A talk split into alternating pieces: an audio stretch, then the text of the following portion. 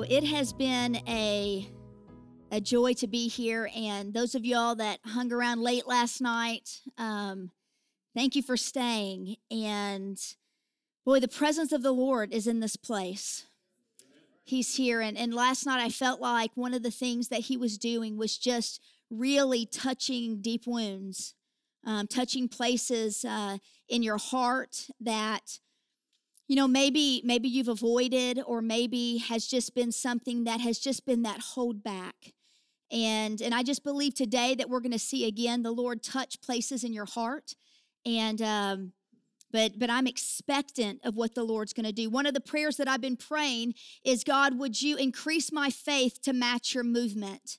And every place that i go and every nation that i'm going into um, every person that I'm setting before, I'm asking for the Lord because we know that faith is the currency of heaven right? Like you you can't you can't do anything apart from faith. If we want to please the heart of god it's not by how good we are it's not by our church attendance it's not by if you're a cell group leader if you have a title you know all of those things are wonderful and all of those things are things we should be doing but if we want to please and move the heart of the father man it only happens in faith and so that means that that we have to come with expectation and so this morning, I hope that that you have expectation. I was listening to um, just a, a, book on the way here, and um, one of the things that that that the author said in the book is that you know that God is supernatural, and that when God, when there is not supernatural things that happen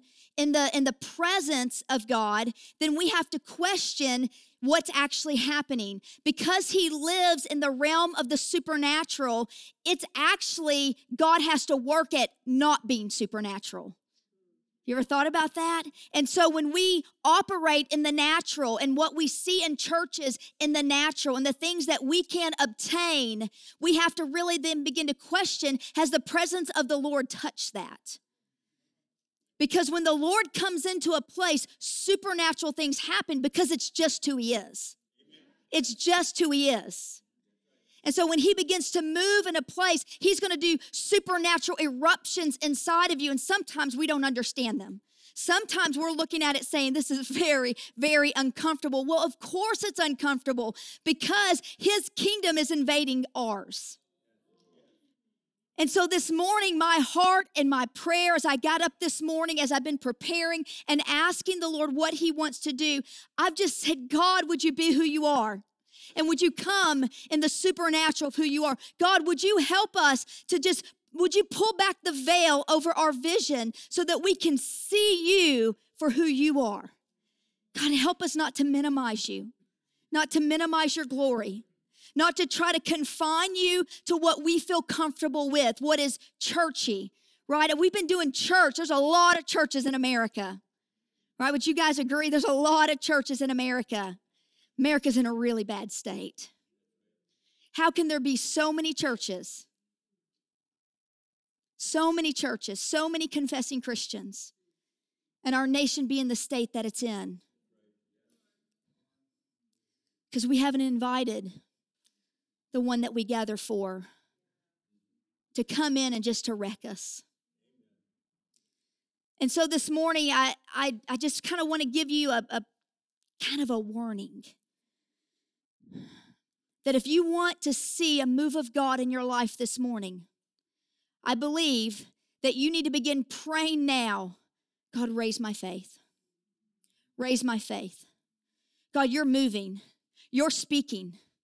You're doing supernatural things. God, would you raise my faith to match the movement of what you are doing in this place?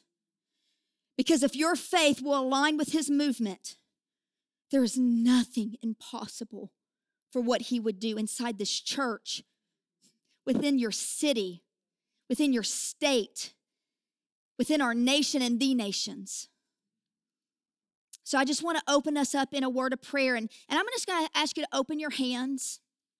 And this is just nothing supernatural about this, you know, but but it is a posture. And sometimes we have to posture physically what we want God to do spiritually. And so, so as you open your hands, it, it's just this willingness of saying, God, I'm open to receive all that you have to say. And I want you to pray with your eyes open, okay? Because that's actually not illegal in the Bible. You can do that. And, and, and actually, it's a really good practice to pray with your eyes open because sometimes as you're praying, you need to look around at, at, at, at who you're praying for and who and, and, and you concentrate on him and how you're praying to him and, and and you're asking him to speak to you even as you're praying because right i mean god answers the prayers that he initiates right he drops from the heavens the words he wants us to cry back to him and those are the places that he touches and he moves and so as you pray, you open your eyes and you say, God, is there, is there anyone that you want me to speak to? Is there anyone, God, that, that you're wanting to move upon? God, is there anything you're wanting to say to me in this moment? God, I open myself up to you. And so I just want you, just right where you're at, this might feel really uncomfortable for a Sunday morning. I don't know. I don't think it would be uncomfortable here. Yeah. Yeah, this is, I, I think you guys are maybe, you you're used to a little bit of uncomfortable. And so I just want open your and I just want you to begin to speak out loud. I want you to use your words. And and I, I want you just to say, God, would you would you speak to me? Go keep going. Just keep talking to him. Keep ta- keep your eyes open. Don't close those eyes. Keep them open. I know we're we're breaking some tradition right here. We're getting free right here. God, we're just asking for you to speak to us. Keep praying. Keep praying. God, raise my faith. Raise my faith this morning to match your movement. How would you feel me this morning? Come on, ask him. What is it that you're asking him for this morning? You just didn't get all prettied up to come here to sit in a, in a chair, sing a few songs. Come on, what are you asking him for? God, I'm in your house. This is this is this is your temple. It, it, yes, it's brick and mortar, but God, this is we gathered for you. We're not we're not here for for some sermon. We're not here just to sing song. We're here for you. God, what are you saying? What do you want to speak to me? God, would you highlight places in my life that you want me to give to you that I haven't given to you yet? Come on, keep praying. I'm, I'm not hearing you. Keep praying. Keep praying. Come on, just keep talking to him. Talk out loud. It's okay if your neighbor hears. You're not here for your neighbor. You're not here for them. You're here for him. You're, you're here for him. You're here for him. Jesus, we are here for you. We need you to touch us. God, we need you to speak to us. God, we've got some mountains in front of us. There's some places, Jesus, that, that we need you to level some mountains. God, we've got some prodigals in our life. God, would you move? Would you move on our sons, on our daughters? God, would you move on our parents? God, would you move on our spouse, Lord? God, Father, would you move on me? God, would you move the mountains and the crevices, Father, the places in my heart that have been built, God, as idols of worship to other things. God, make me a lover. Make me a lover of your presence. Come on, keep praying. Keep praying. Come on, you're asking him for something. You're asking him for something. You're asking him for something. Come on, God, we need more of you. We need you to fall in this place. God, we've got a city that doesn't know you.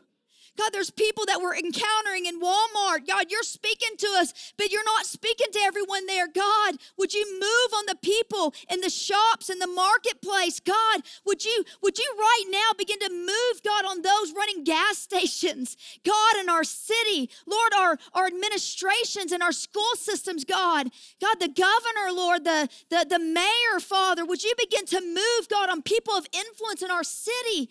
Come on, keep crying out to them. We're wanting to encounter. This is the heart of God.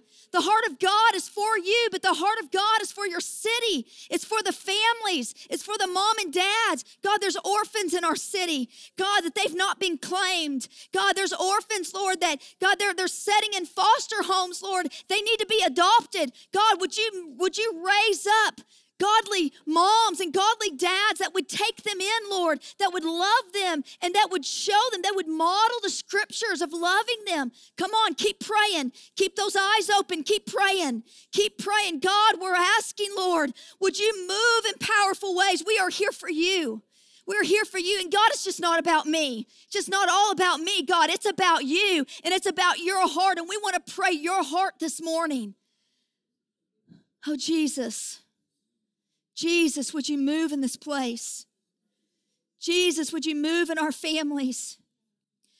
God, would you would you pour out your spirit here? God, if you're looking for a church, God, we raise our hand. We raise our hand, God. Would you move here as you're searching the earth forward and backwards? God, and you're looking for a heart that's fully committed to you. God, would you look at my heart? God, look at my heart. Lord, I, I give it to you. I give you everything. I give you all my emotions. I give you all my disappointments. God, I give you all the places I failed. God, I give you, Lord, I give you my calling, Lord. God, I give you my job. I give you my sphere of influence, God, the people you've put in my life on purpose. God, that I'm supposed to be sharing the God. God, I give you my fears, Lord. I give them to you, Lord. And I'm asking Jesus, would you fill me with courage? Would you fill me with boldness, God? Would you fill me with the truth of your word, God. Would you baptize me afresh this morning? God, I need more of you. I need more of you, God, so that I can reflect your glory. God, I want to see your glory come forth. Holy Spirit, fill us this morning. Fill us this morning and have your way. Have your way. In Jesus' name. In Jesus' name.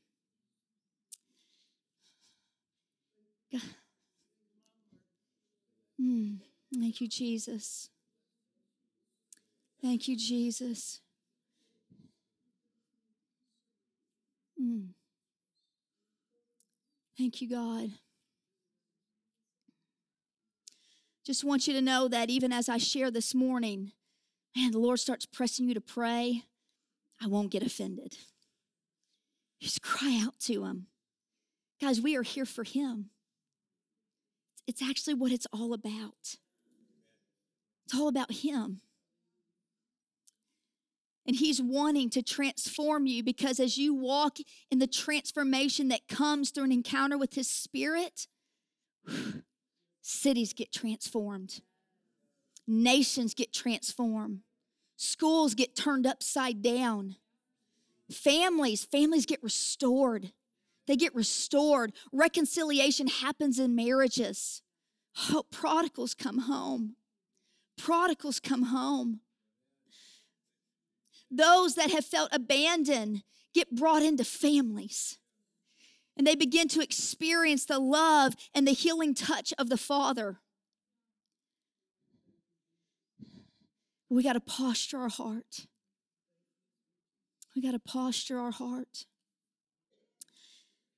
You know, several years ago, I mean, it's been a hot minute. I don't know if y'all say that here in the North, but in the South, we say it. A cold minute here, right? And, uh, and I, I was on a plane to um, to a city in North Africa, and and I was with my mom, and and I'm going to share a little bit of my story. But uh, my mom and I's relationship had really just gotten restored, and God had done this deep healing work in her. And so I was like, Mom, I want to take you Bible smuggling. Like, I just think, like, like you're like, like, I'm just so excited about what God has done with our relationship. Would you go Bible smuggling with me? And she was like, I'm in you know and she's like this short little thing and uh and so we packed our bags full of bibles and uh we went into north africa and we're just i mean we're leaving bibles all over the place and there's actually a really big mosque that um, that they allowed non-Muslims to go into, and we left like stuff all over that mosque. I mean, it was just like I was so scared, and uh, but it was it was awesome, you know, because I'm just thinking like somebody's like bowing down to Allah, you know, and then they all of a sudden they see something, they pull it out, and then they see that that Jesus wasn't just a prophet, he was the Son of God, and he loved them and, and, and we're just praying for dreams and visions and, and just asking God to encounter people in supernatural ways that, that when the literature got close to them, that there would just be this collision of the divine. And so on this flight, I, I don't know why stuff like this happens to me, but um, just crazy stuff happens on airplanes for me. And so we we get on and uh, my mom it's like three um, three or four seats and my mom and i kind of like we didn't sit right next to each other. We kind of you know we had a seat in between us and we kind of you know we're, we're on the flight and all of a sudden like we're getting ready to like i thought like they were closing the door and we're getting ready to go and all of a sudden these officers stepped on and the, they made an announcement. They said that there was a a, uh, a prisoner that was going to be boarding the flight. And, um, and they said a very dangerous prisoner, which, right, that makes you feel really good. And that they're going to be boarding the flight, but that no one had to be alarmed because the officers were going to be with this dangerous prisoner. And I'm like, I mean, did you really have to like preface all of that? I mean, you could have just like, right? But no. So, and whatever. So, so I'm like, okay. And and all of a sudden this woman came on and she was chained like with her her hands and her feet and she was walking like this down the aisle. And um right and we have that empty seat. And and all of a sudden she stops and she looks at my mom and I and and she's like that's my seat. And uh and, and she kind of gets in there and she sits down and then the officers go to the back of the plane so you would have thought, right? You would have thought that if they were protecting us, they wouldn't be at the back of the plane. But no, no, no. I mean, they could have moved us to the back of the plane and sat on each side of her. No, but so now we're the protective people there, I guess. And and so I, you know, and right when you're a Christian and you're a missionary, um, actually you don't even have to be a missionary. You just have to be a Christian, right? And and something like that happens, you know something's up, right? And and I was just like, I really wanted to take a nap, and I mean, great because we're all in the flesh, you know, and it's anyways. And so we're sitting there, and and I actually just kind of didn't say anything at first, and I kind of was closing my eyes, and all of a sudden she like elbows me, and and of course she speaks English. And of course, everybody else on the plane speaks Arabic, but she speaks English. And uh, and she says, uh, "Where are you going?" And uh, and I said, and so I told her, I said, "Well, where are you going?" Think I know. You know, but what's really awesome is that my mom had been to prison. And so, and we were both jail chaplains. And so we were jail chaplains for seven years. And uh, after my mom had really gotten born again and really healed and delivered, you know, we tag team in prisons and in jails and I would share the gospel. And so I'm like, of all the places for a prisoner to come, right? Like, sits in between us and, uh, and so I just I just start talking with this lady, and uh, man, the whole flight, uh, my mom and I were kind of tag teaming her, and you know she just began weeping, and and the Lord just began to move over her, and she was a Muslim, and uh, and she had done some really bad things, and and the Lord touched her on that flight, and she gave her life to Jesus. It was powerful. Um, but this morning, as I was praying about um, what God wanted to do here, the Lord just reminded me of this story and what happened there. And and I really felt set up. When I was on that plane and she came down and she sat right by us, I felt a setup from God. And I want to tell you something this morning. God has set you up. He has set you up. You see, because Proverbs 16 9 says that a man makes his plans, but the Lord orders his steps. You and I had plans this morning, and maybe your plans were like, I'm going to go to church, and then after church, you know, I'm going to go eat, and then after I eat, I'm going to take a nap, or I'm going to go do this, or I'm going to go drink milk because that's what you guys do. And, right? I mean, I'm lactose intolerant, and so I, like, y'all are about to kick me out of the north, right? And so, um, whatever it is your plans were, what I want you to know is that um, it's wonderful that you've made plans, but the Lord's directing your steps. And this morning, uh, my, my heart's desire is that your eyes would be opened your eyes would be open that as he's directing your steps that that every place you're to encounter him that you won't miss it and that every person that you are to encounter with him, you won't miss it. You see, it was just as important that God ordered this lady's steps on that plane as it was that I was aware, my mom was aware that God was ordering our steps to be available to what He would want to do. And so the ordering of the steps is not just for you to get to where you're going, but it's for you to walk in the availability that God is calling you to walk in.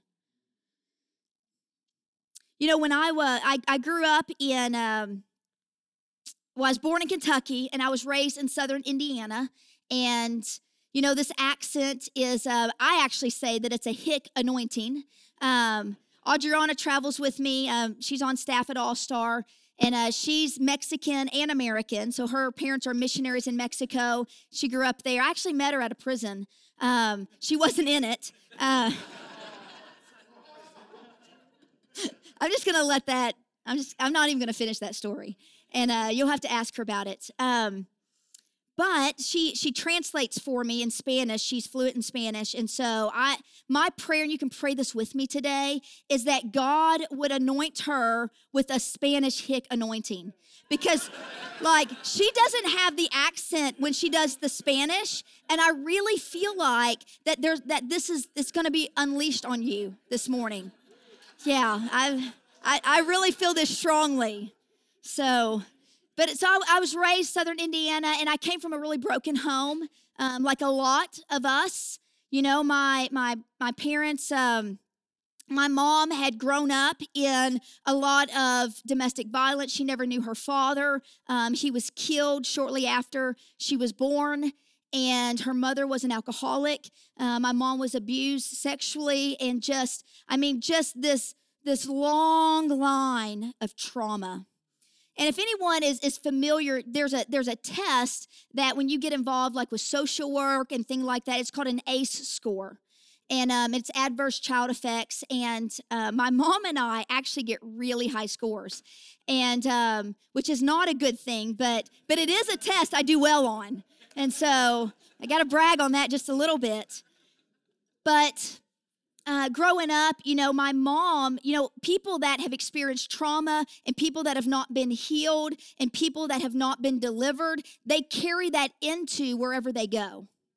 And so when you have children, if you have not fought for your healing, then, then what you have walked in in bondage, then you're going to pass on to your children and and and you as a parent that you have not fought to be whole and to be healed then what's going to happen is you're going to open doors because of agreements you have made with darkness and those agreements that you have made and, and even though inside yourself you're thinking, you know, I'm going to do everything I can that this doesn't happen to my children, what happens is the, the enemy has duped you into believing that you can stuff everything down and that you you can you can exist and you can function and you can stop what happened to you with your children. But the truth is, you have opened a wide access portal to the enemy to the generation coming after you.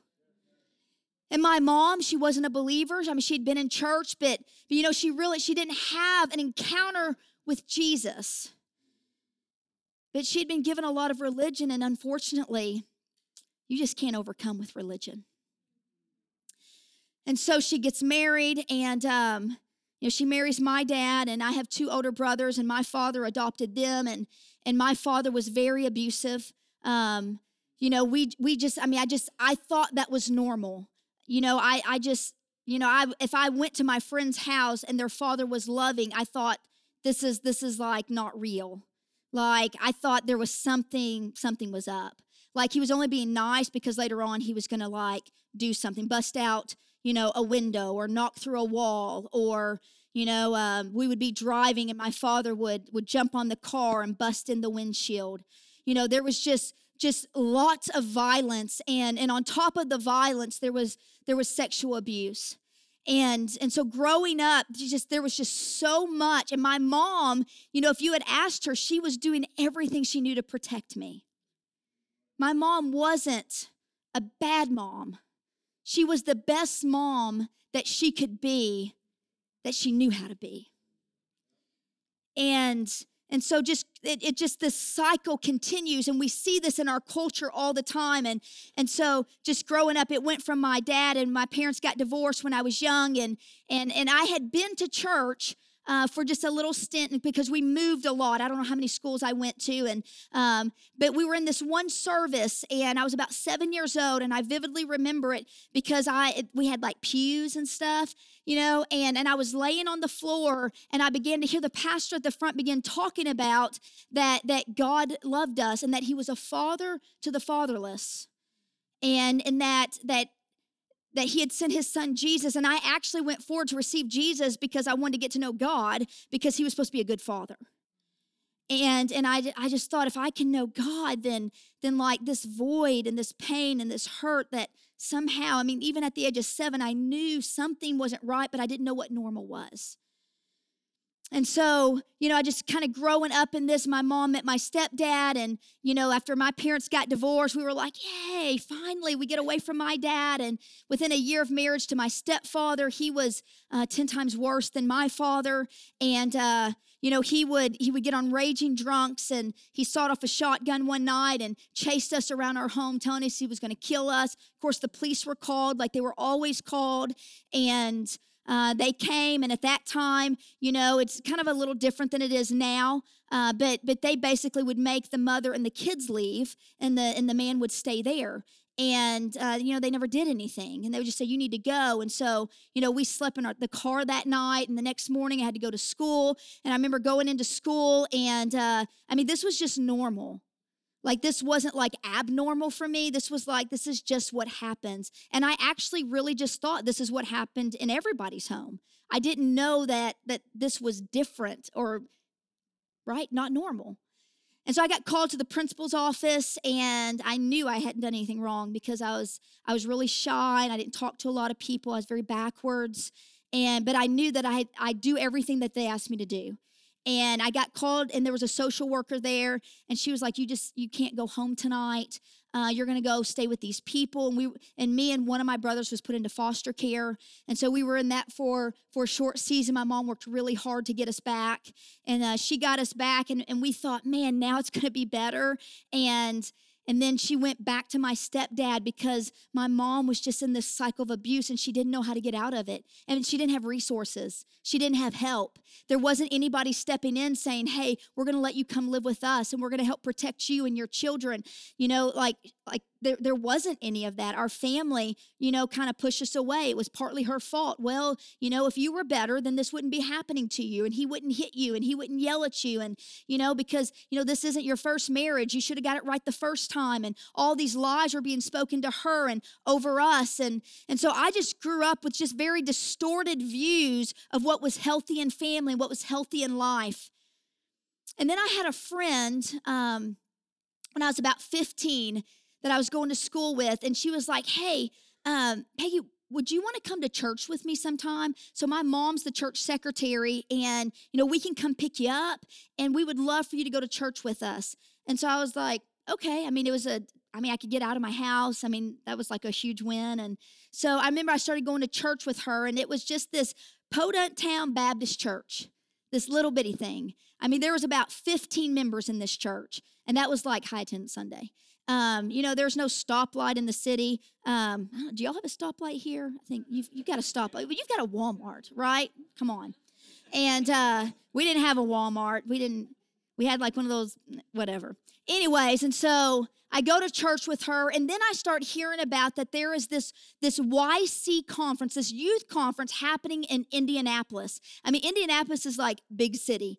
And and they wanted our youth group, which was me and this other girl, to like, for real, that we were gonna go and we were gonna connect with this other youth group and we were gonna go to this conference. But our youth group needed a sponsor. And so my mom said, I'll do it. Um, and so, you know, again, she did the best she knew how. And but she she really wasn't born again.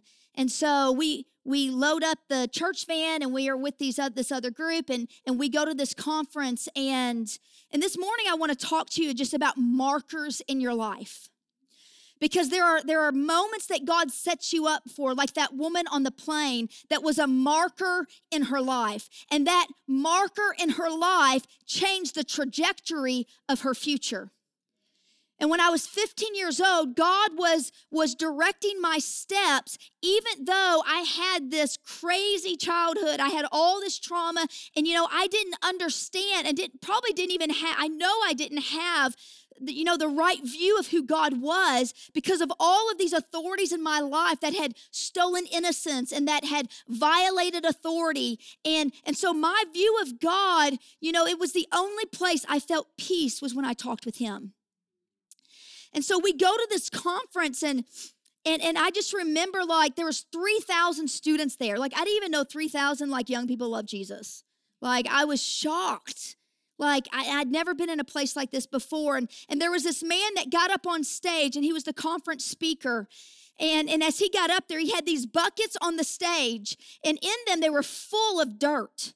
And I'm like, what is this dude doing? You know and and he just starts talking and he goes to john chapter 9 and he just starts preaching about jesus healing the man that had been born blind. And and he put his hand into those buckets and he pulled up the dirt and he began to spit in it just like jesus did. And i mean he's i mean it's pretty like loogies coming out right? And he's just spitting and and he's like putting it together i mean his hands are muddy. He's making a mud ball and as he's doing this he's preaching and, and he's sharing and he's talking to my generation generation. And he's and then he opens up his hands and he says, God is calling your generation to get their hands dirty for the glory of God. And he began to call forth an invitation for young people to respond so that those that are blind can see again. He said he wants your life and he's using you. And I remember I was like in the back, right? Because I was Baptist and they always sit in the back and they have assigned seats. And and so I, am like, I'm gripping the pew. I, I don't even, it might have been chairs. I know. I was gripping it. And I knew that God was saying, go.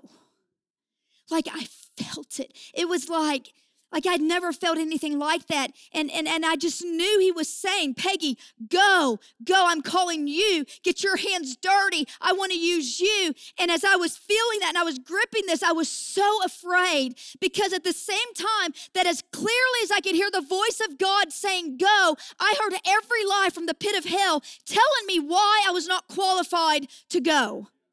Don't you know who you are? Don't you know where you come from? Don't you know your last name? Girl, you don't even know the Bible. How can God use you for other people? You can't help people see that are blind. You don't even know enough of the Word of God. I mean, God can't use people like you. You've been in foster care, you've been rejected. There's no way God can use you. You're not enough. Those lies they were more powerful than the truth. And I stood there and I, I held on and I, I just, it was like I didn't know what to do. I was paralyzed.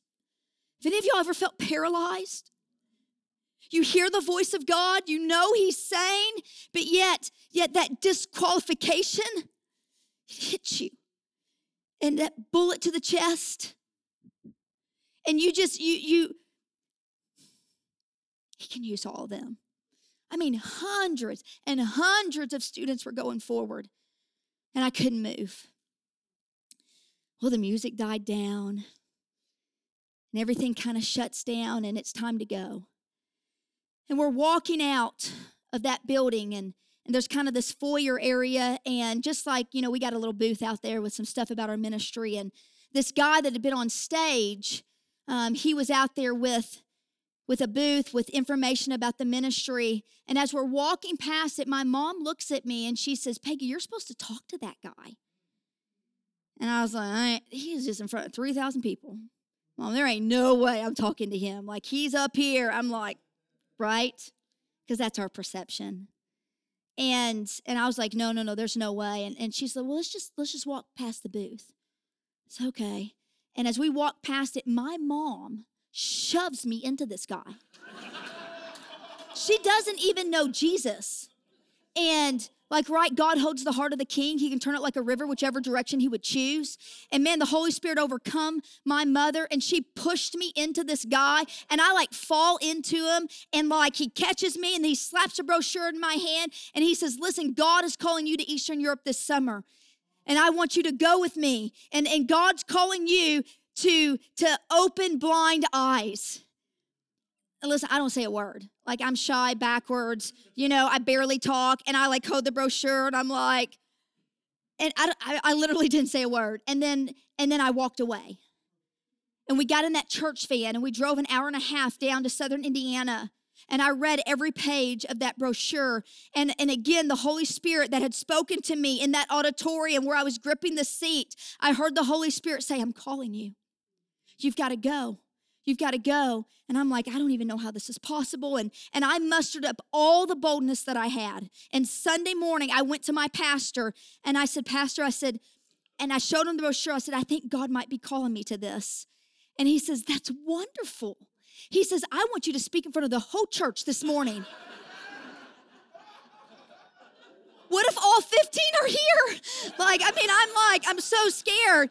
And so he calls me up and like he's got the brochure and and and I, I mean, I've never spoken in front of anybody. I mean, I'm shy. I'm I barely have friends. I have one right that i talk to and so like i get up there and, and i'm a girl right so what do girls do when they don't know what else to do i'm just up there crying and i'm just like i just got got this place I think they felt sorry for me. I don't know. But but this church, they bought me my first passport. Within two and a half weeks, this, this little bitty group had raised over $3,000 and they bought me an airline ticket to Eastern Europe for me to join this team and to go on my first international missions. Now, listen, you need to know something. I thought international missions was, was going from Indiana to Kentucky, just crossing the Ohio River. That was international, right? Like going halfway across the world, like that wasn't even like on my radar. You know, I had barely been, I mean, I'd been to Kentucky because I was born there, you know, but but I'm in I'm in a small town, a small church, and no one's ever discipled me. No one's taught me how to share the gospel. Like no one has like, I mean, I, at that time, I probably really didn't even have a quiet time. Like I didn't even know what that was to get up every morning and, and spend time in God's word. I didn't have a prayer life. You know, I I mean, this is like I was actually launched to the mission field without like really, I mean, all I had was I was born again.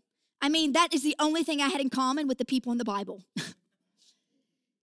and as I went, this group began to disciple me.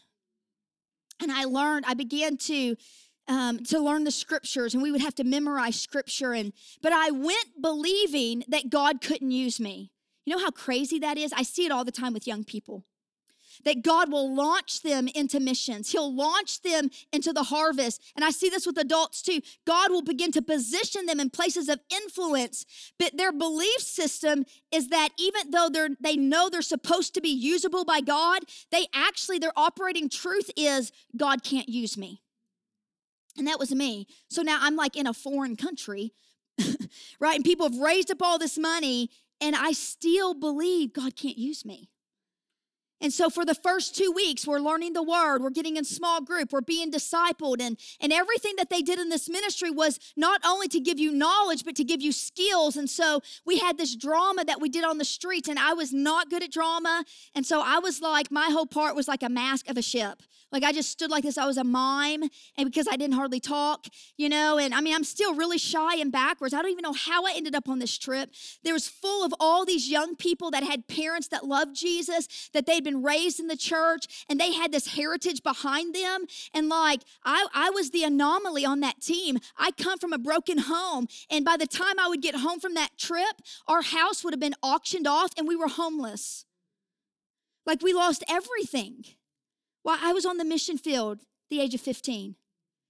But on that trip, God marked my life.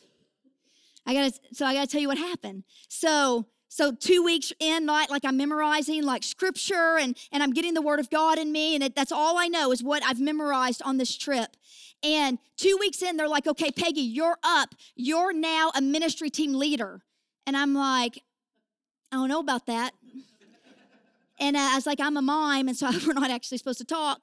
And uh, they says, no, no, no. Listen, this is a part of this is this is a part of being a disciple, and this is a part of how God wants to use you. And He's put His Holy Spirit inside of you, and He wants to use you. We've trained you in how to share the gospel. Like you, you've done all the stuff, and you've seen it all done. Well, you're up. So I'm like, okay. So we do the drama, and and I've got two people with me, like you know i've got my distractor person to take care of like for whatever dogs and children that that come at you when you're trying to share the gospel. And then i've got my prayer person and and their job is just to pray with their eyes open um, the whole time. And and so we get done and and they took us to the red light district of budapest. And so i don't know if you know what a red light district is but uh, we were in a prostitute park and I'd never been to a place like this before, but this is like inner city, and, and there's like drug deals happening, prostitution happening, human trafficking happening all around us. And and I'm going out and I'm like looking around, and then I see these two women, and they looked kind of safe and we were supposed to do like male to male ministry, female to female ministry. And so I go up to these two women, and I'm just like, um, um, I have this card, and on this card, it's in Hungarian and English, and I start reading the Hungarian. Uh, put kivano, bodajai Peggy. That's all I know. I know that sounds good, but that's all I know. And um, and so I'm reading that, and then I get to, you know, uh, I just start reading it in Hungarian, I'm butchering it. Like it's really bad. And and all of a sudden, uh, our translator, Louisa, she saw, and I knew she saw me struggling. And we had kind of gotten to be friends on the trip. And so she came over to me and she's, Peggy, let me help you. Now, mind you, this is the first time I've ever shared the gospel.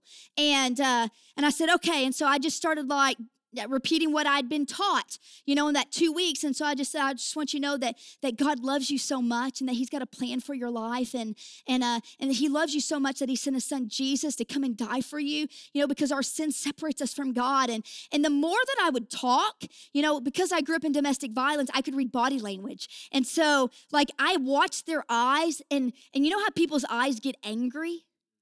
And so I was watching their eyes, and it's just like they were fuming. The more that I talked, the angrier their eyes were getting. And I, I started really getting nervous on the inside. And, and, and finally, I just stopped talking. Like I didn't even finish my sentence, I just stopped talking. And man, they let loose in me. I mean, they just started going off in Hungarian, and Luisa's trying to translate it back to me. And they said, Do you think we like being prostitutes?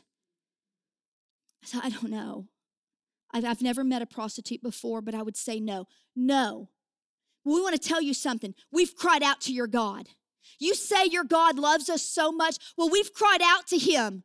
We don't want to sell our bodies, but it's the only way that we can feed our children. So we walk these streets so that we can feed our children. And your God, who we cried out to, He's never helped us once. And, and as, as they're talking, something shifted in me. And all of a sudden, I began to feel like this, this river about to explode out. I'd never experienced the Holy Spirit like this in my life.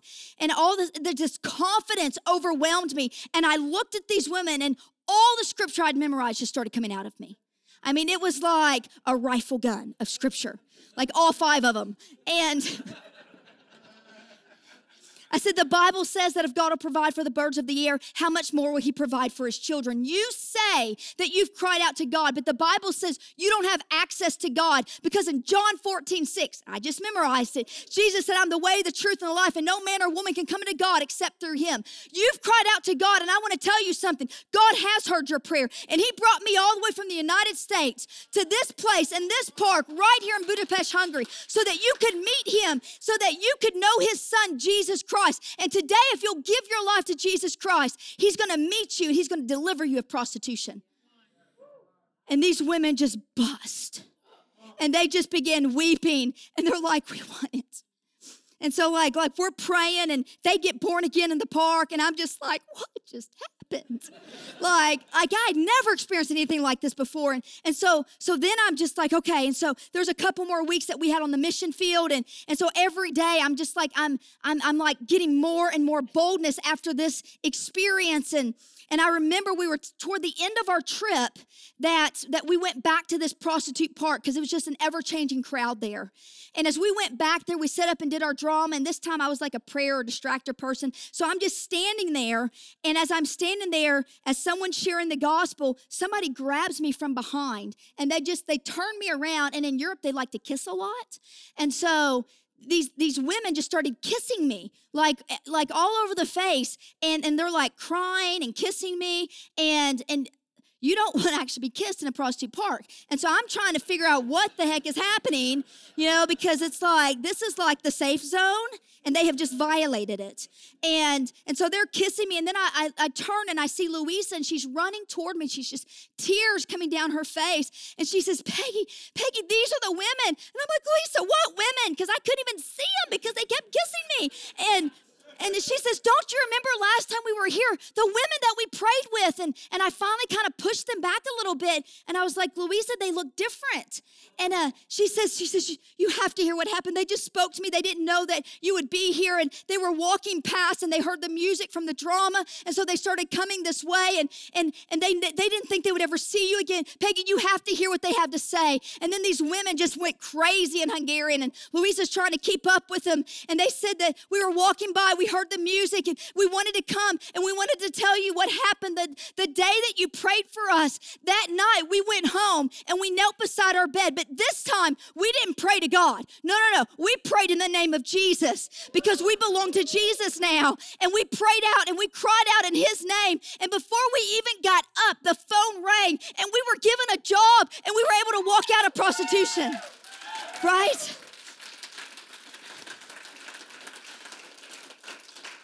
I was so blown away. But I want to tell you something shifted in me in that moment. At the age of 15, it was like for the first time, it's like I saw it clearly. God could use me. It didn't matter that I'd been abused. It didn't matter that I'd been in foster care. It didn't matter that I came from a broken home. It did all these things, like those things didn't disqualify me. But he could use me. And then this thought overcame me. Dear Jesus, if he can use me, he can use anybody. Because I hadn't met anybody with all the trash of my life. And it was like my whole life changed. Whole life shifted. I got marked by God. When you get marked by God, you cannot go on the way you used to be. So from that trip, I went home and and uh, and so I got this time I had a little more confidence from those 15 people, and like about all 15 showed up, and I shared with them what God did, and I shared this story of the two prostitutes coming to Jesus. And man, before I knew it, like the Methodist church was calling me, and then the Assembly of God church was calling me, and then I mean, like different Bible studies were calling me. So I was I was showing up at these places and I was telling the story. And then somebody finally asked me, they're like, "Hey, do you have any other stories?" And I was like, I don't. this is all I've got. And, but that began a journey of the next 10 years of me working with this organization. So, about four years ago, the founder of the organization that God launched me in, you see, that was back when I was 15. That was the first year of All Star Missions. That was the very that and that's the organization that 4 years ago I became the president of. You know, God loves to bring things full circle. He loves to bring things full circle. I imagine the founder had no idea that when he took his first group of young people overseas, that God was raising up the next president. Sometimes we don't foresee what God is doing, but God is a God of process. He's a, he's a God that He takes His time. He, he's not worried about your destination. Some of us in this room, we are really hung up on destination. It's all about where we're supposed to get. We're just trying to get there. But I want you to know God doesn't think God's already been there. He's, he's I mean, because he's the Alpha and the Omega. Like, I want you to see God, you know, it's, it's like a big circle. Like, he's completed everything you've ever started and everything you ever quit. He's the Alpha and the Omega, and, and we live on this little island called time. and we're just a drop in eternity. We're just a drop in eternity. Your life is just, if I just had just this little bitty, you know, dropper, like what you, you know, it, it would just a little bitty drop, and that that would be your life. James says it's a breath and then it's over. So everything you're hung up on, God isn't hung up on it because He's already been to where you're going. But in that drop in your timeline, the beautiful thing about God is that, right, He stops. And He takes that little splash and He stretches it out. And then He begins to mark and he begins to move and he begins to complete and he begins to heal. And in this little drop, you know, we live in this world that's broken, and all that brokenness is designed to destroy the plans of God over your life.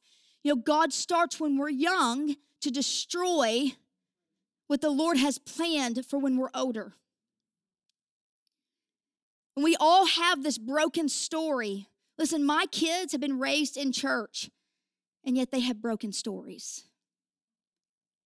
Because, because there's, there's, there's spaces in us that are designed by God that will drive us to a place where we need Him the greatest gift that God can give us in this room is that we would cry out in need for Him in every place of our life. And God wants to leverage your brokenness. You cannot reach a broken world without recognizing your own brokenness. Listen, this world is not looking for perfect Christians. This world is not looking for people that actually have it all together. This world isn't looking for people that come in and say that they know all the answers. No, this broken world is looking for people that will come and will sit with them in their brokenness and not say, Oh, I've been there. Oh, no, no, no. That will sit with them in their brokenness and say, I'm so sorry. I'm so sorry that you've had to suffer like this. I'm so sorry that you have faced this. I want you to know that God never did this to you. He's not angry with you, He's not against you. Listen, He loves you so much. And I know that you feel really broken and you feel like your whole world's falling apart, but I want you to know that, that He's sitting with you too. And, and, and if you would just allow Him to touch that place, what is so broken here, He'll heal and He'll use it. And it will actually become your platform for His glory. I was in Mexico a few years ago and I went into this little Mexican shop. And I remember walking in, and, and there were these crosses that were similar to this. And there were just a few of them. And, and I, I looked at it, and, and when I saw it, what do you guys see?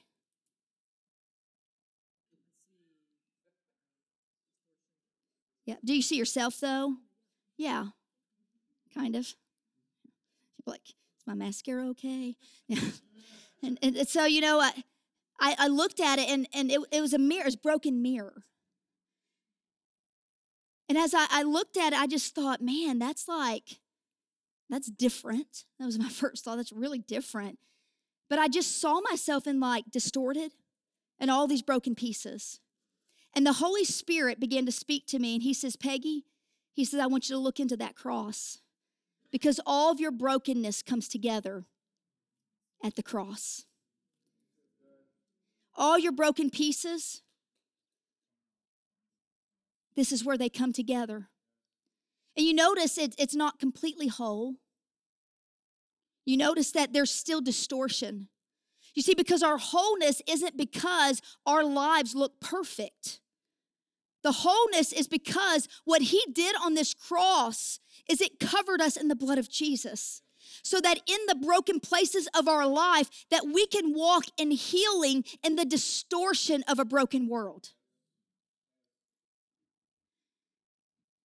And I began to realize that the message that God is asking the church to begin to walk in and to begin to share is not a new message, but it's the same message that Jesus proclaimed as he broke bread and he said, My body is going to be broken. so that you can be whole. You see, so many of us, it's our brokenness that disqualifies us. That is our operational truth. But, friends, it is not the truth. Your brokenness is what actually qualifies you. It's what qualifies you. And so, I have a few challenges. There's four things that I want to challenge you with this morning. Number one is that if, if you are going to allow God to rewrite your story, if you're going to allow Him to leverage your brokenness, if you are, are opening yourself up to a posture to say, God, I want to be used by you, even in my mess, even in my brokenness, even in the places where I have failed, even in the places, God, that you are still lifting shame off my life. What, what is it that, that you have to set your heart to do? Like when God marks you, you have responsibility. At the age of 15, when I got marked by God, I had a choice to come home and to keep my mouth closed or to take that marking and put it on display. And every person in this room has a choice. And you can choose to participate in the story that God is writing, or you can choose to grip that pen of your life and to continue to buck the system of God and the authority of God and the goodness of God and to write your own script. You have that choice. But this is what the Lord began to show me. Peggy, if you want to be used by me, number one, you have to refuse to be a slave. You have to refuse to be a slave.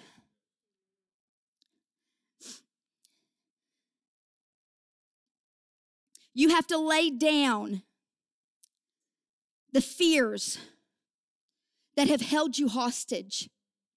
You have to lay down the shame that the enemy has leveraged over you. Peggy, you have to refuse to be a slave. Friends, you need to know something. There are places that the enemy See, God has delivered you. If you haven't, if you have had an encounter with Jesus and you've gotten born again, you are delivered. Like, like your position in the Father is you are free. Your authority in the Father right? Is that all power of heaven and earth resides within you because Jesus Christ resides within you. Right? So, so you've got position and you've got authority and you've got inheritance. You've been claimed, you've been adopted, you belong to Jesus. Like your last name has been changed. And so all of this is, is, is, is who you are when you give your life to Jesus. The problem is, is that you can be positionally free and live in slavery. Right? Didn't we see it with the children of Israel? That they came out of Egypt, out of the land of slavery, and they got stuck in 40 years of wilderness. Why? Because even though they got delivered from Egypt, Egypt was still in them. And for some of you, Egypt is still alive and well inside of you. You've been delivered to pursue the promise, to walk in the promised land. But your Egypt, your Egypt still owns you. So you have to refuse to be a slave. Well, what does that look like? What does it mean to, to, to not live in slavery? It means that fear can no longer define your future. It means that you don't live for the approval of man anymore. Like you have to let it go. You have to let it go. You, you have to decide and you have to set your heart in this position with God that says, I will no longer be dictated by Egypt what you have freed me from. You have moved me out of Egypt. But I want to share a little secret with you. You know, the Israelites were stuck in the wilderness for 40 years. And, and this is something the Lord showed me a few years ago is that in the wilderness, they were in disobedience to the Lord. They'd been delivered, they'd been set free, they'd seen the miracles of God. I mean, God had like, I mean, He parted a Red Sea. Like, I mean, plagues that went over Egypt. I mean, talk about Him like on full display, just showing up and being the supernatural God that He is. He was like all out saying, hey guys, I'm for you. And then he delivered them and he defeated their enemy. And they get in the wilderness and they're supposed to go and pursue the promise. They're supposed to possess the land and they get stuck in this place. And God begins providing manna for them. The provision of God was over them. And then it was a fire by night and a cloud by day. His presence was with them, right? But listen, his presence was there and his provision was there, but they were actually walking in disobedience. Now, listen, this is very scary because some of you in your Christian life, you can come into church and you're having encounters with the presence of God. You have seen provision in your life. Like you're you're like the, the, the things are being met that need to be met, but you have never taken possession of the promise. And you are actually living as disobedient Christians. You have not possessed the land. You have not faced the giants, but you have settled down in a place that's comfortable. And you probably complain a lot because they did. Because it was never enough. You know why? It was never enough because they were never meant to be having manna come from heaven. They were meant to be possessing nations and having the fruit of those nations. You see, they, they didn't have the power of God. They had the provision and they had the presence, but they did not have the power. And you have to ask yourself as a Christian this is how you'll know am I really walking in obedience? Or am I one of those wilderness Christians that I do all the right stuff, but I don't actually have power to possess, power to overcome? And listen, if you don't, then, then I just, I, I, I want you to pay attention to this because you're a slave. Egypt still owns you, even though you've been delivered. Bible says that the secrets of the Lord is with those that fear him. You know, I had a friend tell me that uh, she sent me a message on Facebook and she had a dream about me.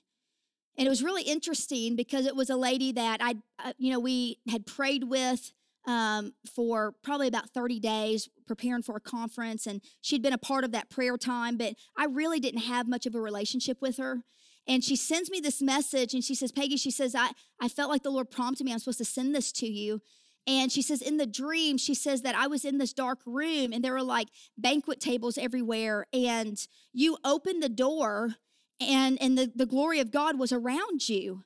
And she says and and and i noticed like like it was him that was on you and you you walked over to where I was standing and, and the spotlight came to the table that I was sitting at. She says, and there were like hundreds, hundreds of people that were in the room, and and you were handed a mic and you began to say, and this is what you begin to say in the dream, is what you see in the darkness is what matters most. And that's what I was saying in this dream. And so I just started asking the Lord, God, what does that mean? What you see in the darkness is what matters most. And the Holy Spirit just began to, to just breathe on that and begin to speak to me. And he says, Peggy, he said, it's not when you're on the mountains. It's not when you feel like, like you're like right at my right hand and what you see about me. But Peggy, it's when you're in the valley of the shadow of, of death. Peggy, when you're walking in those places that it feels like all hell's coming against you. Listen, what you see in those moments, that's what's going to matter most in your relationship with me. You see, some of you all look at, at dark places of your life. You look at those resisting moments. You look at those places where all hell's coming against you, and you just want out of it. But listen, that's where God is shaping your character. That is where God is defining your future. That is where you're going to deposit of the Spirit that when you get to a place where there's less resistance, you will be able to call forth to those that are in their valley of the shadow moment, and you'll be able to reach your hand and say, Come with me to the other side.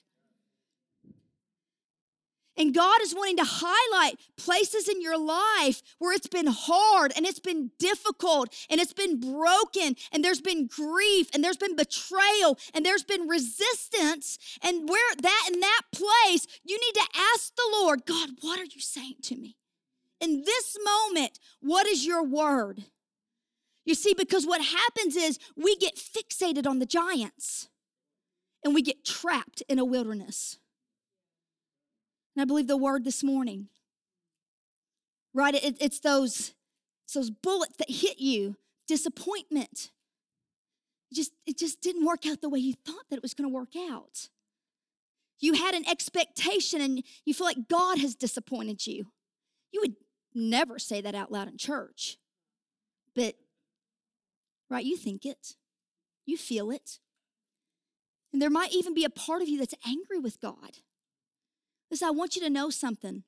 His shoulders are broad enough to handle your anger.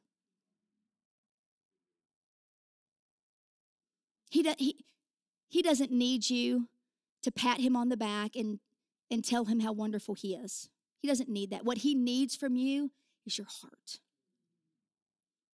as authentic and raw and hurting and broken and struggling. When he sees that, that's where you unleash the wonder of God. He can handle your disappointment. He can handle your blaming. He doesn't get upset with you if you yell at him. He, he doesn't yell back at you. You see, because he sees deeper than the behavior and he's looking at the core of your heart and he knows what got you there. And he's, he's opening his arms and loving you. And listen, he wants to love you out of slavery. He wants to love you out of slavery. He doesn't have a whip trying to beat you down to try to get you to just behave. God doesn't care about your behavior, the world does. God's after your heart. Because when He gets that, there's no issue with behavior. Everything changes. The second thing is that not only do you have to refuse to be a slave, is that you must embrace your identity. You see, the enemy, he wants to steal, kill, and destroy, but he is he's after identity theft. We see it with this generation. They don't know if they're male, they don't know if they're female, they don't know if they're an animal. No, I mean, it's absolutely true. And they identify with whatever they have felt loved by. That's what they identify with. And so when you sit with a young girl or a young man and they're homosexual, somewhere they felt love in that place and that space that made them feel like I'm going to be whatever I need to be so that I can can have this place in me met. And listen, some of them have real attractions for the same sex. I'm sorry, some people are addicted to things. Listen, we are born in sin. We are born in sin, and that sin distorts everything in our life. And there's a spirit of perversion over our culture. And it's really real to them. But what they need is they need the loving arms of a father to wrap around them and say, Listen, I want to touch you in that place. I know this is what you feel and this is what you think, but let me show you who I made you to be. Let me heal that place in you that you're longing to be met.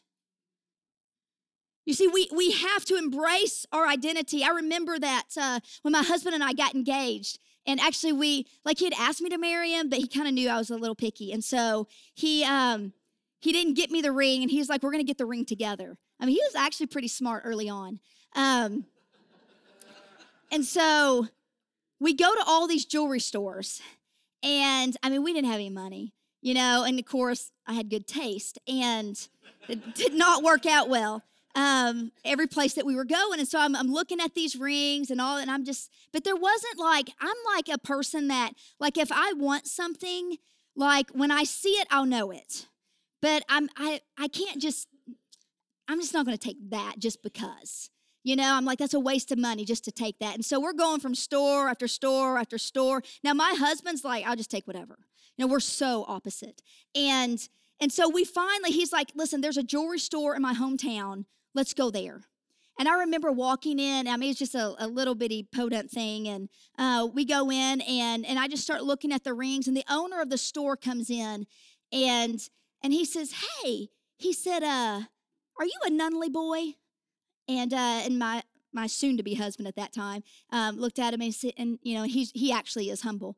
And um, and he was like yeah yeah. And uh, and he says man i just want you to know i love your father.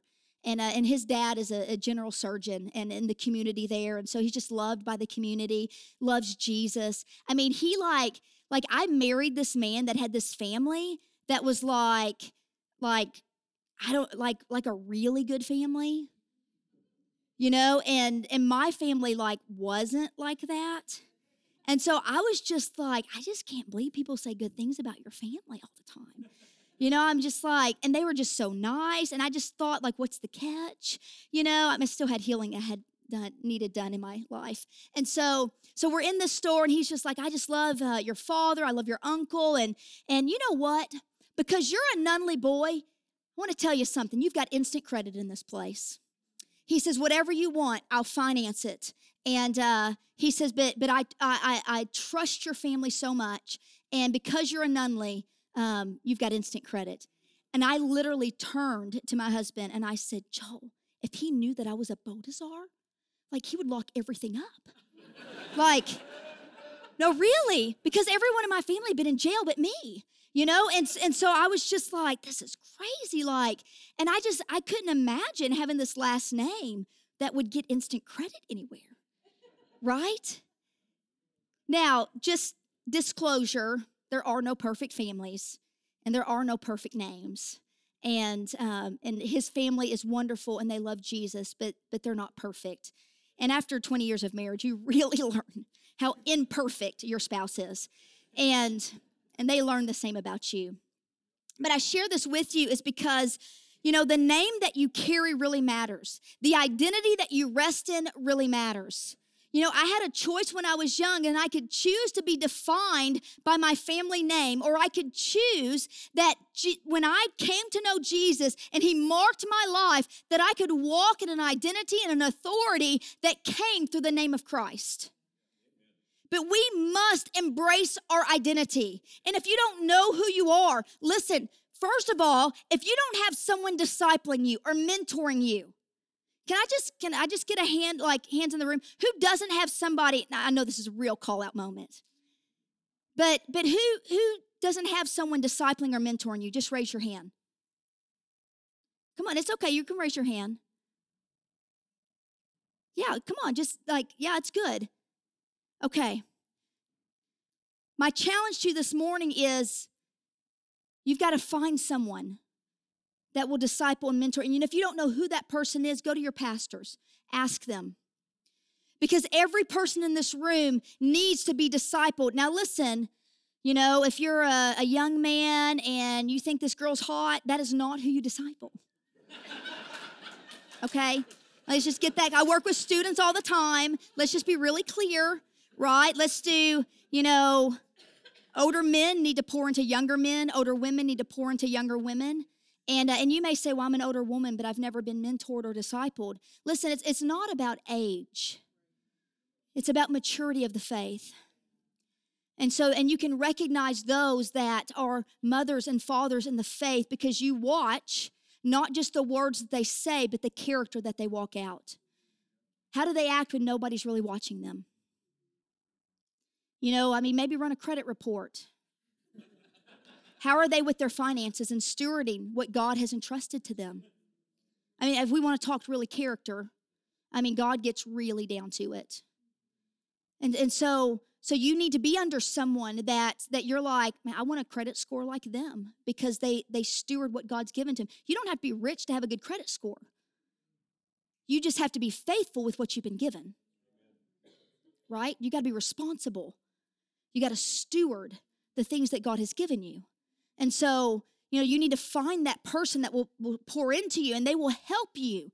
They will call out that God given identity that's been deposited in you in your relationship with Jesus. So you've got to embrace your identity. And, and as you embrace your identity, you're going to be able to walk out the mission of God and the purpose of God over your life. And here's here's the third thing there's one more thing after this but the third thing is is you have to live to take worthy risks. You have to live to take worthy risk. We take a lot of risk every day.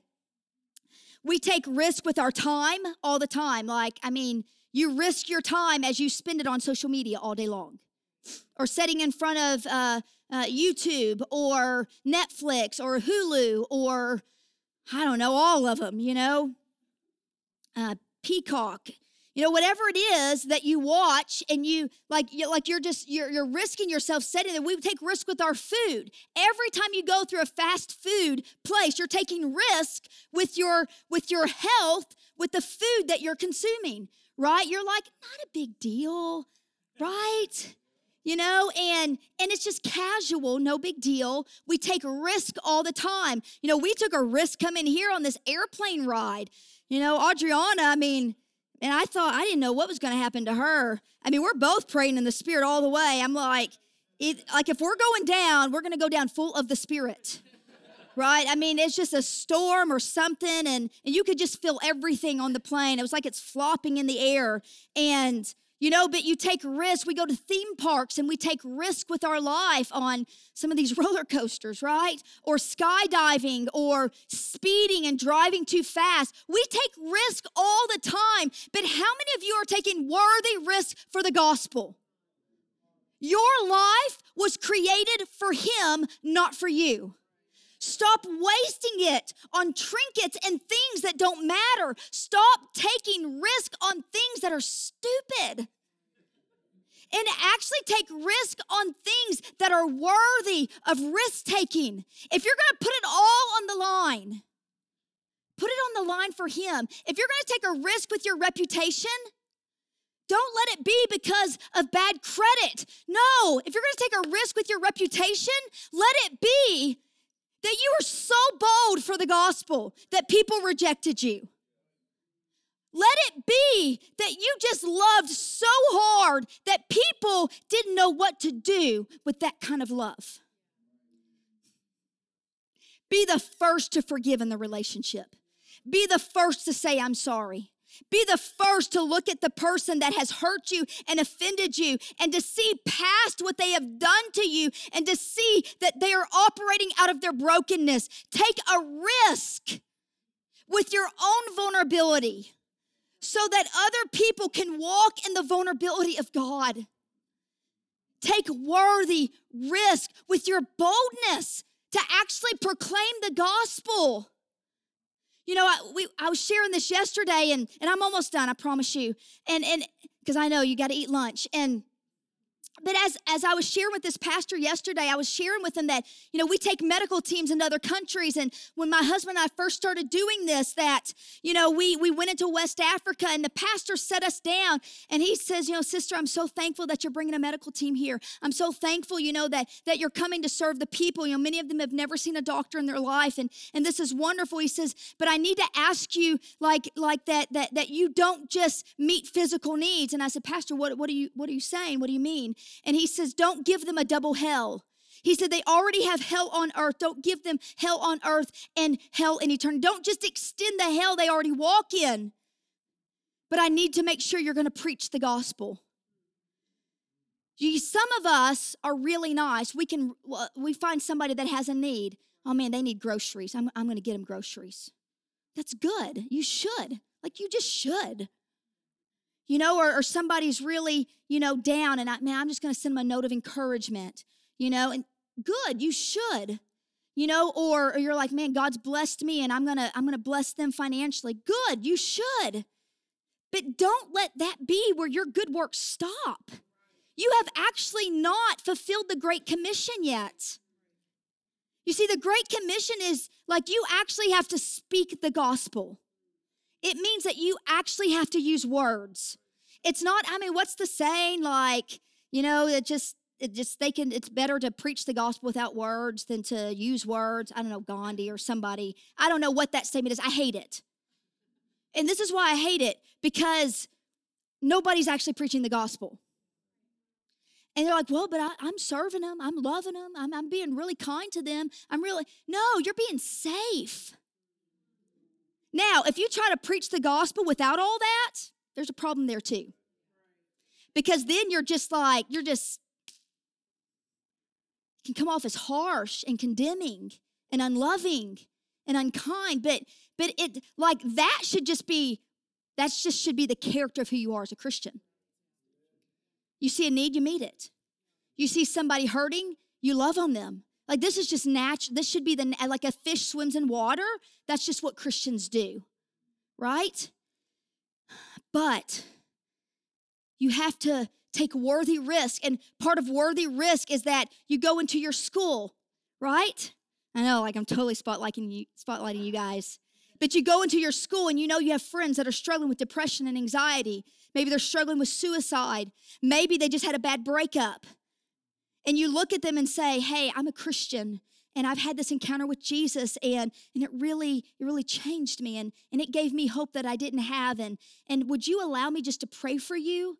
And and I and can I share with you that if you'll just call out the name of Jesus he wants to he wants to meet your need too just like he met mine. And you just you just take a worthy risk. And and and you just you you be that kid that kid that says i'm not okay with being on a campus full of people going to hell. You be that kid. Oh let's just don't just don't hit the young people. You be that em- employee or employer that says i'm not okay at working at a company where everybody's going to hell. And i know jesus. I'm not okay with that. Like not on my watch. On my watch that's not okay because if I was placed in that company, if I was placed over that company, if I have been called into that school system, if I've been called into this place of influence, you're saying, well, I'm out because I'm just like stay at home mom. And all I see is every now and then I see the store and I see my kids. Listen, you better be raising little missionaries, little arrows to be launched to the nations. Can you take your grip off your children, please? Take your grip off your children. They don't belong to you. You get them for a season. Now, all you parents, uh, you know, helicopter, or I don't know what they're drone parents now. I don't know what they are. Like they, there's a new definition for them, but like it just gets worse all the time. Is is that that we have to just we have to control everything. And listen, there is no control for you. That like that's a mirage. Like you don't get to control it. Loosen your grip and release them to the one that has the destiny and the plan that you want them to walk in because it's the best thing for them. Release them and allow him, but, but take your responsibility as a parent, right? And, and close the doors in your home. Close them. Where have you made agreements with the enemy? Where have you given yourself over to things that now has become a portal to your children? Close the doors. Mom, dads, take responsibility for your children. They're going to hell in a handbasket. That's what we say in the South. And it's never been more true than now. So we need mothers and fathers to find their identity in their Savior and to begin to take worthy risk in their parenting and begin to close agreements with the enemy and to not make life all about them but to all it to be all about him and to say god these children belong to you God, how, God, I don't know how to be a parent, but you're a father. Would you teach me how to parent my children? Would you help me how to love them in a way that, God, that they could feel and experience and encounter you? God, would you move supernaturally in my home? God, I, I'm praying that, that you would just begin right now touching my son or my daughter while they sleep. Give them dreams and visions of you. God, I pray, Lord, would you raise up a young evangelist? Would you raise up a young prophet? Would you raise up a pastor? God, would you raise up a missionary out of them. God, would you use them to change their school system? God, would you use them to change our culture? God, you're raising them up. How do you want me to speak into them, God? And then you do what I do, like my husband and I, we go and we anoint our kids' rooms when they're not in there. You know, and we hide scripture like in places that they would never look. And, and we're praying and we're believing that God's gonna move supernaturally on our children all the time because it's gonna be their need that's gonna drive them to Jesus. It won't be because I travel and speak and do missions and my husband does missions and, and that, that we do this stuff in ministry. That that doesn't that's no guarantee for my children. I gotta be on my face crying out for them. And then I gotta check my life. God, if there's any wicked thing in me, there's any door to darkness, God, close it. close it because you have set me and my husband over our home to be the watchman on the wall over our children. And God, we want to close any influence of the enemy. And then you just parent your kids. You got to take worthy risks. Worthy risks. Remember working with, uh, we worked in Egypt for a long time, and, and I remember there was this, uh, this brother, his name was Bassam, and uh, he, he really felt called of the Lord to go into Sudan and to preach the gospel to the, to the Nuba people. And, and I remember when I got word that, that Bassam had gone missing. And for about two weeks, uh, nobody could find him. And he had been taken hostage and he was tortured. And, uh, and he came back just very broken by what was done by Islamic extremists there. And I remember the next time we got to see Bassem, you know, we sat in this coffee shop with him and, and, and we were just saying, we were just saying, Bassem, we've been praying for you. And, and uh, you know, it, it, you know, just talk to us like, how are you doing? What's going on? And, and, uh, and I remember the words he said. He, he looked at us and he said, This is what you need to know is that sometimes risk doesn't matter.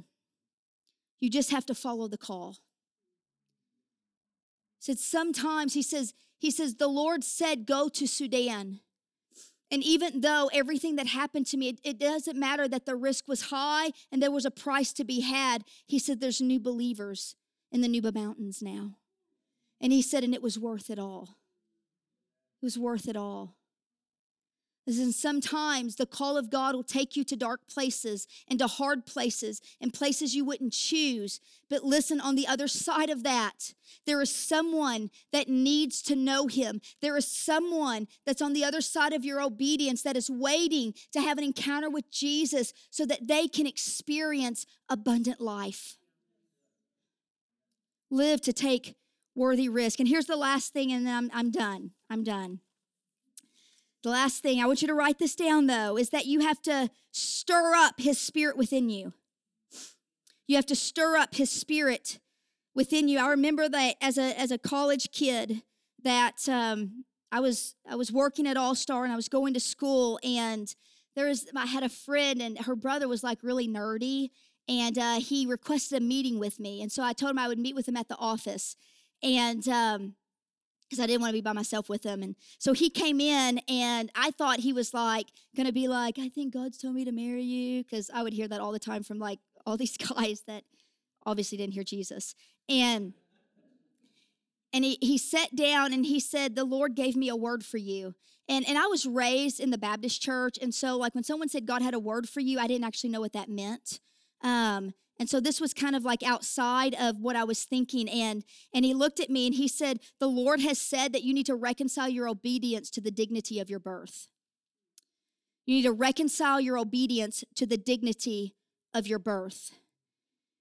And for months, I pondered on that.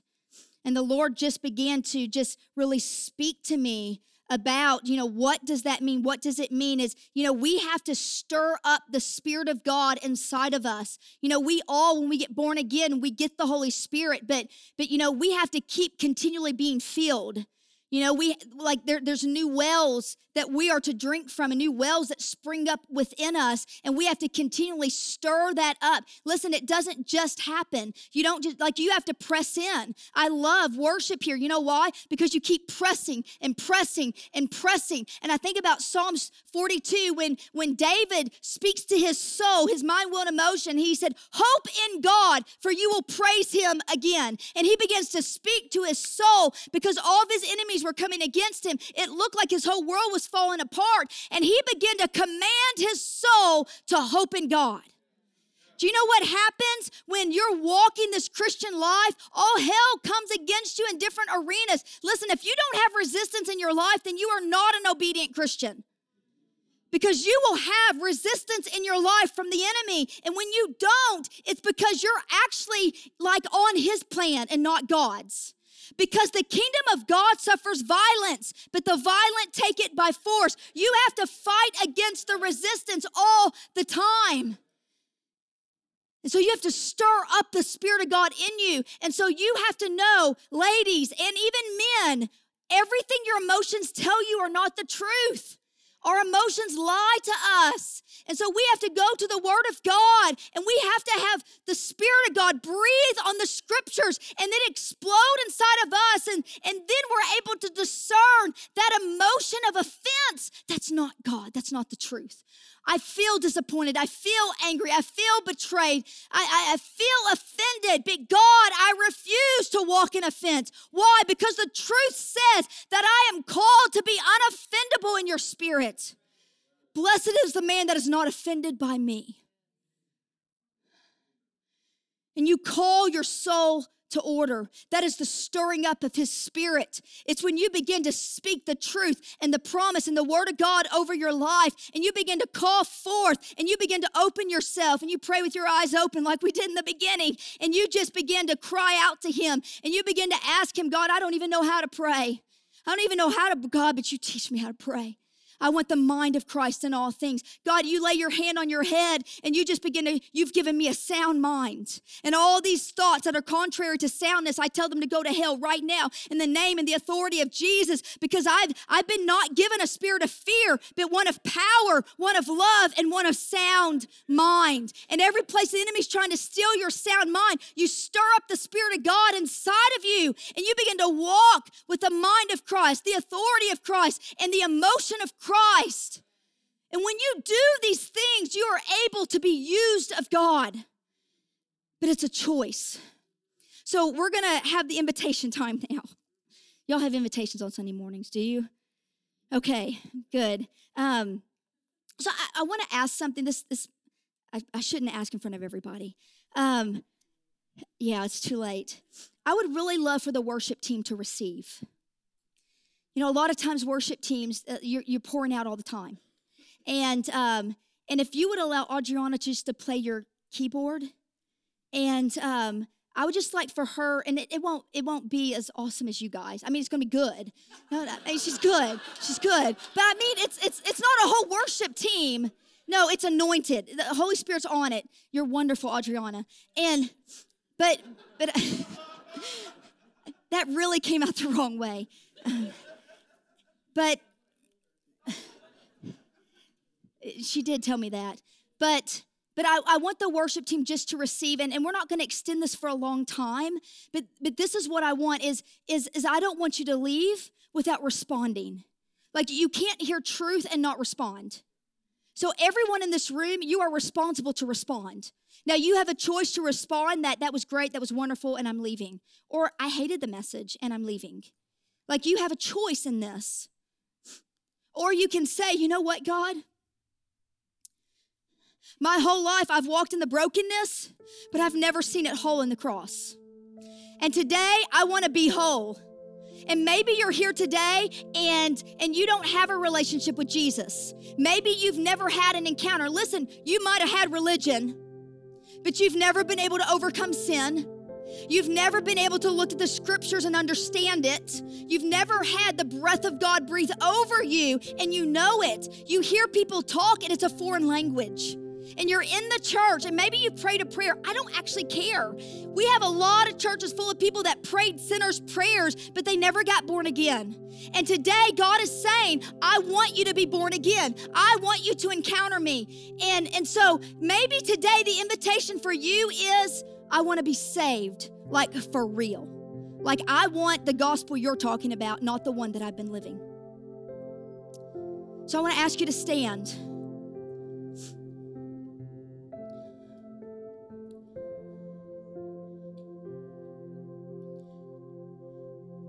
And if you're here today and you're saying that that's me, that I, I want to be born again, like I, I want the real deal.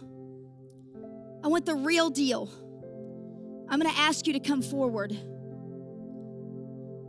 You have to move, you have to make a decision. I want you to come because He wants to touch you, He wants to encounter you, and He wants to breathe life on you. Thank you. Thank you. Can I have one of the pastors come over? I just want, can you counsel with him? And I want you to talk with him. Is there anyone else that you're saying that this is not the gospel that I have, but I want the real deal. Is there anyone else? Because listen, it, it's, you know, we can pray prayers, but listen, this is, this is all it is. It's you throw your hands up and you say, Jesus, Jesus, I need you and I want you and I want you to invade my humanity. Take over, take over, take over. And He wants to, He wants to recreate, right? Give you a new image to walk in. Breathe His Spirit inside of you. Maybe you're here today and right it, it's it's you you do have the gospel you know it like you know i belong to jesus but i'm a wilderness christian i got a lot of egypt in me you know what today i'm making a declaration egypt goes to hell i'm going after my promise I'm going after the promised land. No longer will I be defined by what happened in my slavery. But starting today, I make a declaration before the Lord and before the congregation. I'm going. I'm crossing my Jordan today. If that is you, I want you to come to the front. I want you to boldly come to the front and say, That's me. I'm crossing over. Come on, don't be ashamed. Don't be ashamed. Come on. Come on. Thank you, Jesus. This is where the world gets turned upside down. This is where the world gets turned upside down. Come on. I want you to open your hands.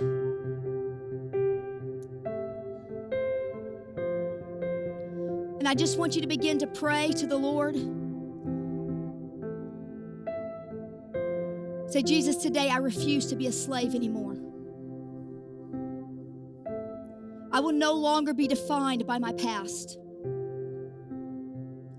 From this day forward, I'm asking you to circumcise my heart. I'm willing to face the giants. And I want the promise. And I just want you to have a moment with the Holy Spirit.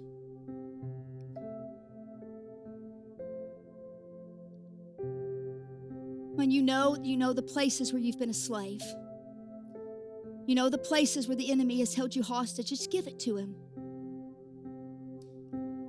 Maybe it's places where you've been angry. Just tell him about it. Tell him, God, God, I've been angry with you. Been angry because because I, I felt like you set me up for failure. Just, just tell him. His shoulders are broad enough. Father, in Jesus' name, I just pray that you would unleash, Father, Father, your healing. Just begin to unleash it.